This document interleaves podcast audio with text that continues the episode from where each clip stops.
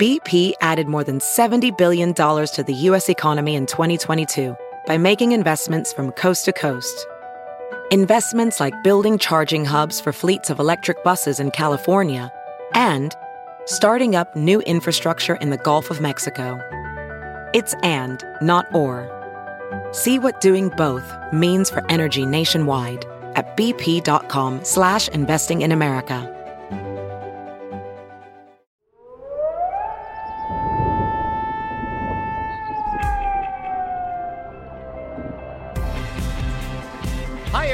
Welcome to Joe's Weather World, your only weather podcast dedicated to Kansas City.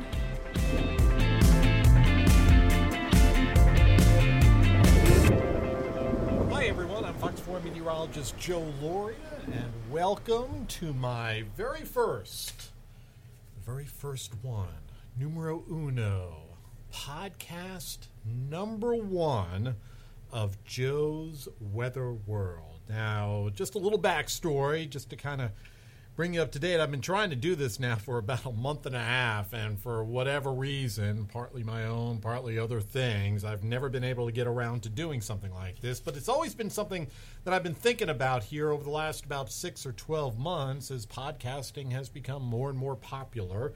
Uh, certainly nationwide, but also here at the station. A lot of folks have different podcasts, and I thought to myself, you know what we need? We need a podcast dedicated to the world of weather. That's all this is going to be. It's going to be a podcast dedicated to weather. It's going to be a lot of my thoughts about different things, things happening in Kansas City, things happening in the nation, maybe things happening in the world from a weather standpoint. Uh, most of the podcasts are probably going to be me, but every so often we're going to bring in a guest or two and chit chat about uh, certain other aspects of the meteorological community that we've got here in Kansas City. We've got some great resources uh, that I want to kind of bring to your attention. I have done that over the years, uh, but this time we're going to do some interviews and stuff like that. So. Uh, that is my plan for this particular podcast. In a sense, it's almost going to be, and this is something I've actually thought about. I don't know how we could make money on this, but I always thought it would be very cool to have a weather show on the radio, all dedicated to weather. I think we'd have about 10 listeners, but you know what? It'd be fun to do. So that's what this is going to be all about here as we move forward. It's a podcast dedicated to weather with a Kansas City emphasis, but other things to talk about. And every so often, I write down little stuff to talk about, and I've got a piece of paper here that I got somewhere uh, that I wanted to kind of bring up to you. Um, for those of you who are fans of my weather blog, this is going to be a very um, kind of like companion thing to the weather blog. Usually I'll write a blog. Uh, I probably say about four or five times a week, as long as the weather is doing something. And here it is in the fall. This is late October here in Kansas City. It's beautiful outside, and our weather has actually been pretty quiet lately. Uh, so it's been tough to kind of write blogs about different parts of the weather uh, around here when the weather has really been, uh, for all intents and purposes, kind of non existent. It's been pretty quiet here lately. But other parts of the country, uh, not so lucky. There have been uh, quite a few significant weather features that I want to kind of touch on and kind of bring back into uh, Kansas City in my own little way. So that is the point of the whole weather podcast. See, I had to get up and get my little sheet of paper because I had things written down. So I've got a whole bunch of stuff here that I want to kind of get over. And let's talk about what has been going on here in Kansas City. And again, we're recording this in late October, and I know odds are you're listening to it at different times, but it's been a fascinating year so far here in the middle part of the country. Of course, here in Kansas City, we had uh, a pretty decent little drought going on for most of the summertime months. Our summer was pretty toasty. We had a ridiculous number of 90 degree days over the past summer. I want to say something like close to 60 different 90 degree days or higher. A few 100s smattered in. And when you have all the dry weather like what we saw for most of the spring and summer. And what a weird spring it was, right? We had all that cold weather in March and April. It snowed in the middle part of April, for goodness sakes. And then finally, we flipped the switch and we jumped right into summer. Uh, once we got to to those last few days of April, and then of course May and June were ridiculously warm. It was hot. We dried out. It was just kind of weird. Threw the trees off. They they were late in blooming, and then as soon as they bloomed, and as soon as all the agricultural needs started to come out of their dormancy, boom, you went right into a drought. So it, it created all sorts of stress uh, not only on the grass. I know at least my house, I lost a lot of grass this year, probably more so than I've lost in any other year. I'm not a big waterer, and I definitely paid the price for that lack of watering uh, for the summer season. But I'm trying to regrow it right now, and it's starting to kind of come along pretty good. But so, one I think uh, the topics that I wanted to start with this particular podcast is the the drought that we had transitioning to the deluge that we saw uh, during the month of October. And while we still may see just a little bit more rain before the month is done, it's going to turn out to be our 14th wettest month in Kansas City weather history. And that's saying something because, you know, we've had a lot of wet months. Think of all those big flooding rains that we've had during the summertime season around this part of the country. It's just been very, very wet uh, at certain times. Uh, you know over the last few years. And sure enough, this year once again we had a very very wet month. We went from a drought to a deluge. And some parts of the area have had close to 12 to 15 inches of rain for the month of October. And that's a lot of rain. I mean, it really is unusual.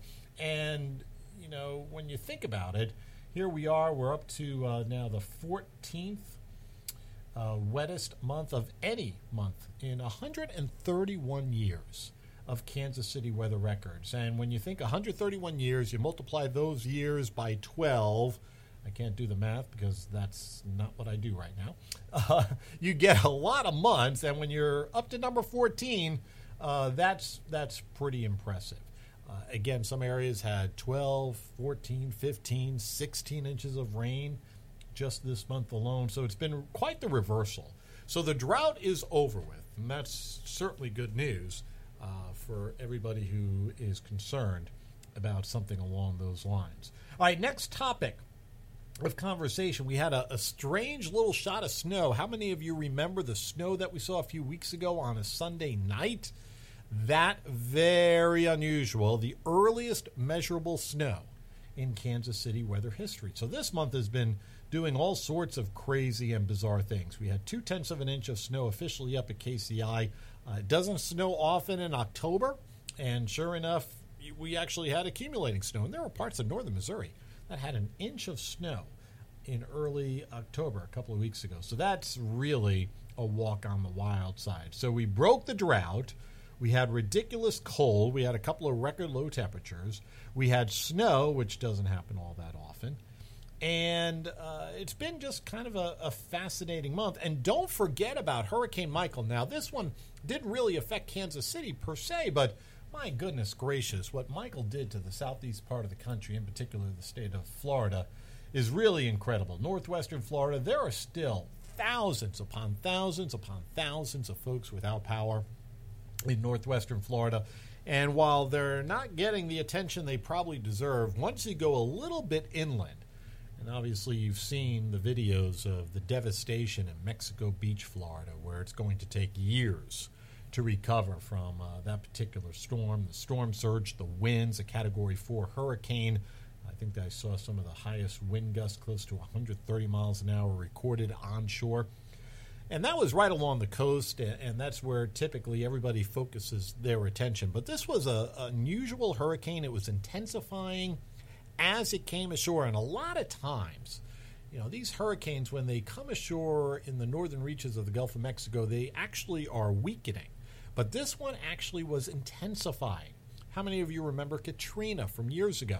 Well, that was actually kind of falling apart to a certain extent as it was coming ashore. Michael, though, different animal. It was getting stronger and stronger and stronger.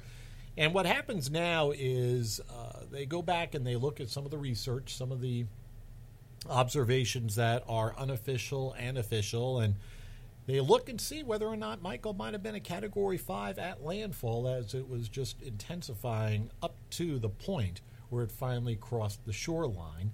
And I alluded to this earlier. Of course, everybody focuses their attention on the coastal area right along the beach, but what people don't really grasp is what happens inland, especially in this particular case. Once he got inland off the coast, there was widespread tree devastation, widespread residential devastation. I mean, this thing went all the way up into Georgia as a major hurricane. First time ever, if I remember correctly, that Georgia's been affected uh, by a major hurricane, I want to think. Uh, 110 mile an hour winds, devastating the peanut crop. A lot of the corn crop and the cotton crop, especially, got really ripped to shreds in the state of Georgia. So, Georgia also got hit very, very hard uh, by what was left of Michael, and Michael still had plenty left by the time it got up into Georgia, and then it went up towards the Mid Atlantic states. So, Michael is definitely going to be one of the biggest weather events, I think, uh, for the month of October, and probably for 2018 overall. I mean, it's just crazy how uh, how devastating Michael was from a power standpoint and stuff like that. But uh, you know, they've come a long ways. Like I mentioned, there are still thousands of people without power um, in that part of the country, and uh, you know, it's something that you know when we have hurricanes like this, it, it just takes years to recover. Years to recover. How about uh, another little tidbit for you? And that's what this podcast is all about tidbits, things that you probably don't know. In other words, what your weather app can't tell you. One of my popular segments that I do every night that I'm on the air. Phoenix, Arizona. Let's go to the other side of the country. Speaking of October's, third wettest month, okay, ever, any month in Phoenix, Arizona. They were affected by some tropical systems earlier in the month. Uh, they've had over five inches of rain, which I know for us, right, that's half the rain that we've had so far this month here in Kansas City. But for Phoenix, that's a lot of rain. Uh, third wettest month ever. And uh, for the month of October, at least, it's their wettest October ever. All right. And I'm going to tell you a connection, or maybe a connection. I'm not sure about that. But uh, I'm going to tell you something about wet Octobers in Phoenix and maybe something along our winter lines uh, here. Uh, but in Phoenix, typically they get all their rain during the monsoon season. And the monsoon season for them is typically June, July, August, maybe some lingering activity into September.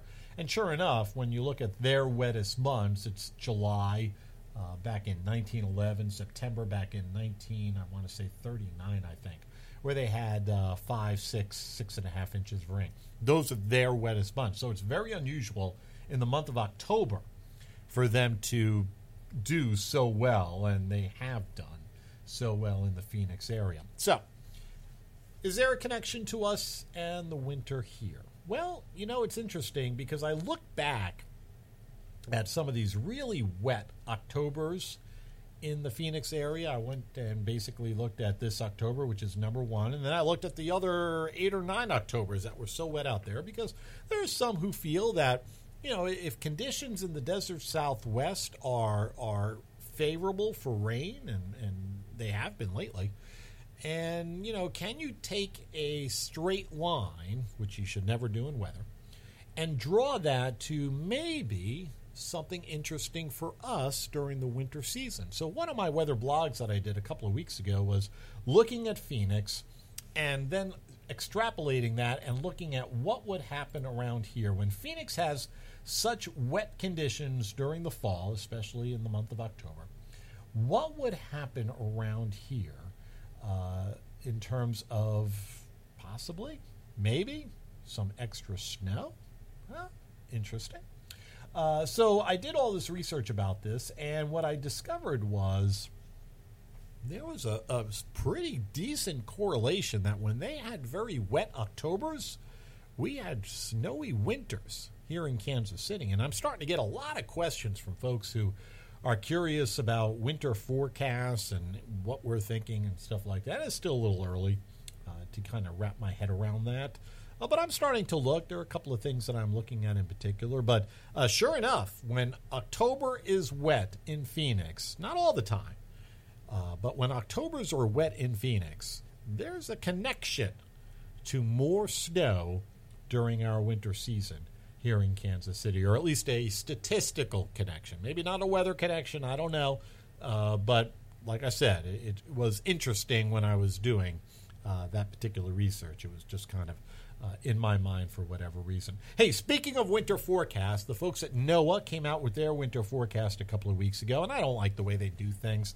Uh, they're they're so probability based that uh, they just don't say warmer or colder. They they do probability, so they do something along the lines of we think uh, X spot in the country has a slightly better chance of milder than average temperatures, and then another spot has a better chance than that, and then a third spot has an even better chance of that. And then they have uh, what they call equal chances. And I know this is a podcast, it's not visual. So I'll have to kind of paint the picture for you. But basically, they were feeling that the Pacific Northwest had the best chance of having warmer than average temperatures for the winter. And here in Kansas City, they kind of gave us a, a, slightly better chance, about a one in three chance of having milder than average temperatures or temperatures that trended at least a little bit above average. How much above average, they aren't specific. All right. And then they had areas, if I remember correctly, off towards the southeast part of the country, what they consider equal chances 50 50. Thanks, guys, uh, for that guidance, if you will. So uh, I don't like the way they do their winter forecast, but that's the way they do it. And then for precipitation, um, if memory serves, we were in the equal chances area, which um, okay, that basically just means they they they were thinking 50-50. It could be more rain or more snow or more moisture. That would probably be the better way of describing it. 50 50 chance of uh, one or the other. A couple of things that they're watching. One thing that I'm watching, and maybe they're starting to watch it too, uh, but there's a developing El Nino going on in the tropical Pacific. And for those of you who don't know, if you don't read the weather blog, by the way, fox4kcu.com slash Joe's blog for the weather blogs. El Nino is basically a abnormal warming. Maybe abnormal isn't the right word because these things happen quite a bit, but it's a warming of the waters down towards the equatorial Pacific Ocean. Uh, typically, it extends from the central Pacific eastbound near and north of the equator to off the coast of South America. And there are different types of El Ninos. There are El Ninos that are uh, focused more towards South America, where the warmest waters compared to average are closer to the coast of South America. And then there are El Ninos that are focused more towards the central Pacific Ocean. And this one is more out towards the central part of the Pacific Ocean. A lot of people uh, are kind of misinformed about El Nino when they kind of try to base a winter forecast off of it uh, only because they don't take into account where El Nino actually is and where it's the strongest. And that's one of those things that you have to kind of pay attention to as a meteorologist. So, uh, this particular El Nino is more focused out on the western portion of the area of the world that we kind of keep an eye on. We call it a Modoki El Nino. And it has different effects in the country, all right? especially here in the United States, as opposed to an El Nino that might be what we call east based or more towards the coast of South America. And El Ninos do control, maybe control isn't the right word, influence jet stream patterns around the northern hemisphere, uh, maybe so much even here in the United States. Uh, depending on the strength of El Nino, this one is not going to be overly strong. It'll probably be a high end weak to maybe low and moderate El Nino. When you have a really strong El Nino, when these waters in the equatorial Pacific are really warm, and let's see, I'm trying to remember, 1997, 1998 was the last time we had a really strong one. The influence of El Nino can really dictate the weather. That was a ridiculously mild winter. We had uh, a little bit of snow, not much, but the mild temperatures were very common for the United States that particular winter season. This one isn't going to quite do that, okay? But there's another feature that uh, people are just now starting to talk about. And we've talked about this before on Joe's Weather World that we do every Tuesday, uh, or actually every Friday during the 9 a.m. show. And this feature is what is affectionately known as the blob. All right, B L O B. I've blogged about the blob over the course of a couple of weather blogs in the last few weeks. But the blob is basically this abnormally warm area of water in the northern Pacific Ocean. Uh, basically, from around the coast of Alaska, if you were to go south from there, from the Aleutian Islands, the Gulf of Alaska, to roughly the latitude of northern California. It's a big, big, thousands upon thousands upon thousands of square mile area of warmer northern Pacific Ocean waters. We've seen this blob, B L O B, appear in the past. Uh, back in 2014, 2015, I think it was a common feature there. And those little things, uh, actually, it's not a little thing, those big things can influence, again, influence jet stream patterns around the country. And typically, what happens with this blob, assuming it stays where roughly is now, uh, basically what happens is it means Alaska uh, has a tendency to have warmer than average temperatures. And it's been a bizarre month of October in Alaska. It finally is starting to snow in a few areas there, but they've had very, very mild temperatures. Fairbanks, I want to say, ha- hadn't had snow up until just a few days ago. That's never happened before up in the state of Alaska. Alaska has been very, very warm for the month of uh, October. I wrote a blog about this back on uh, February or February, October 19th, uh, talking about this weather blob and how it may, may play a role in our weather here in the middle part of the country. So, what happens is this blob of water, this warm water in the northern Pacific Ocean, basically allows a, a bigger area of high pressure, okay, to control the state of Alaska. So, Alaska typically uh, is warmer than average. Now, in the world of weather, not all the time, some of the time, but it's an indicator that when Alaska is warm, okay, that means that there's a ridge of high pressure over Alaska, and there has to be a yin and a yang to the world of weather. When there's a high pressure area up there that's, I don't want to say permanent, it's semi permanent, it, it seems like it wants to keep coming back, okay? When something like that occurs, then there has to be a dip in the jet stream off towards the east, downstream, if you will, of the state of Alaska. And that dip in the jet stream is more common than not in the central and eastern part of the country. And we're starting to see this a little bit here during the month of October. So, what does that mean for us? It means that potentially I could see a setup where we have colder temperatures uh, through parts of the winter than what we've seen, all right, over the last few years. And we have to keep an eye on this because sometimes if you have this big ridge of high pressure up in Alaska, then you have storms cutting underneath that area of high pressure. That affects California, maybe with some extra rain. And those storms can interact with the colder air, okay, that comes down from Canada it's being deflected away from Alaska, coming down through Canada, focusing on the eastern third of the United States, and maybe, just maybe, it's an indicator for an above average amount of snow here in Kansas City. So there are two indicators for you. One, the weird things going on in the desert southwest, and two, this blob that we've been keeping an eye on off the coast of Alaska, the northern portion of Alaska. All right, so those are just a, a, few of the things that I'm looking at for the winter season. All right, a couple of other things that I want to uh, kind of finish this first podcast up on. Uh, how about the severe weather situation? Now, here in Kansas City this year, we've actually had uh, tornadoes. They've been little baby tornadoes, thank goodness. Uh, but we've actually had some touchdowns. We've had uh, we had five back in early May.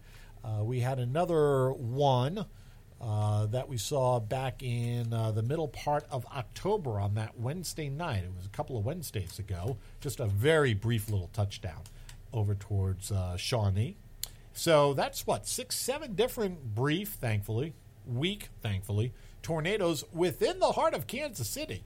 That's pretty impressive. I mean, thank goodness they weren't any stronger than that. Uh, but you get the idea that severe weather has not exactly been um, you know a stranger for us here. We've had some strong winds from these storms as well. But here's something interesting. All right, nationwide, okay, and, and think about the whole nation. Typically, you get about 1,200 tornadoes nationwide in a year. This year, we're running well below that, uh, somewhere around 850, maybe close to 900 or so. But get this, okay? There has never been a year, okay, without a what we call violent tornado. And a violent tornado has winds of uh, 150 miles an hour, if not stronger. EF4, EF5 type storms. All right, never been a year that that we haven't had that. This year, probably jinxing ourselves here. This year, we have not had an EF4 or an EF5 tornado. Isn't that amazing?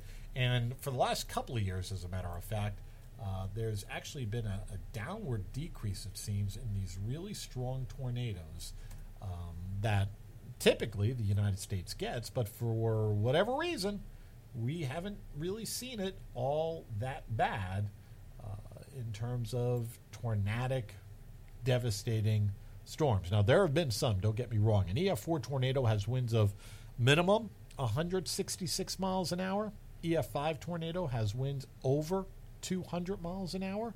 So, uh, you know, it's something that is very, very unusual. It seems like we used to talk about these things much more than what we've had to talk about, thankfully. So far, the last one, and we're not expecting any severe weather of violent natures uh, in the United States here for a little while. Uh, but the last time there was the an EF4 tornado was back in April of 2017. All right, so we're going through the longest stretch of non-violent tornadoes. Now, you know, people will say, "Well, my house got hit by a tornado and it ripped off the roof and it was violent to me." Totally get it. Got your got your vantage point. Totally get it. But in the weather world, we consider violent tornadoes to be tornadoes with at least winds of 166 miles an hour, and that is something we have not seen for quite some time. So there's that little tidbit for you. Uh, we've talked about winter forecasts. We've talked about uh, this lack of really strong tornadoes. And we've talked about a lack of severe weather, in, at least nationwide, but certainly here in Kansas City, we've had some weak tornadoes. And again, thankfully, they've all been very, very weak. All right, so that's going to do it. Uh, thank you so much for listening to my very, very, very, very, very, very first weather podcast. I'm hoping to make this somewhat of a semi regular feature. I'll be uh, talking about this on the weather blog. Again, if you want to follow along on the weather blog, it's something that uh, for you weather geeks out there, I think you probably know of it, but hopefully you enjoy it as well. And that's under fox4kc.com slash Joe's blog. And also on Twitter. I'm a Twitter fiend. I'm Twitter obsessed. Fox4WX on Twitter. And you can like my Facebook page at Joe Lauria, Fox 4 meteorologist. And at some point, we'll have you ask questions, and I'll answer those questions. That'll be part of a podcast, or maybe in addition to the podcast that we do every so often. I'm not sure how often we're going to do these. I could probably talk about the weather just about every day for about a half hour. Uh, but at least uh, every couple of weeks, and maybe even more than that, uh, we'll do a podcast. If I could get a good guest, if I have a few thoughts I want to share with you, we'll be definitely podcasting that. Uh, for you. So, uh, thank you so much again for joining me. I hope you've enjoyed it. getting a hold of me through Twitter, through Facebook, and let me know your thoughts about this particular podcast and the podcasts that are on their way to you over the next uh, several months and hopefully next several years. Uh, Nick and I, by the way, did a podcast. It's on the page somewhere on fox4kc.com slash uh, podcast, maybe? I don't know. Anyway, uh, that uh, you'll probably get a chuckle out of. We told some stories. I told some stories and some background stuff like that. And I've got some stories I want to tell you too uh, over the coming months. So that's it. Have yourself a wonderful day. I hope you're you're enjoying this podcast. I hope you've enjoyed the podcast, and I look forward to uh, podcasting again in probably the next couple of weeks, if not before. So again, thank you so much, and have a wonderful rest of your day.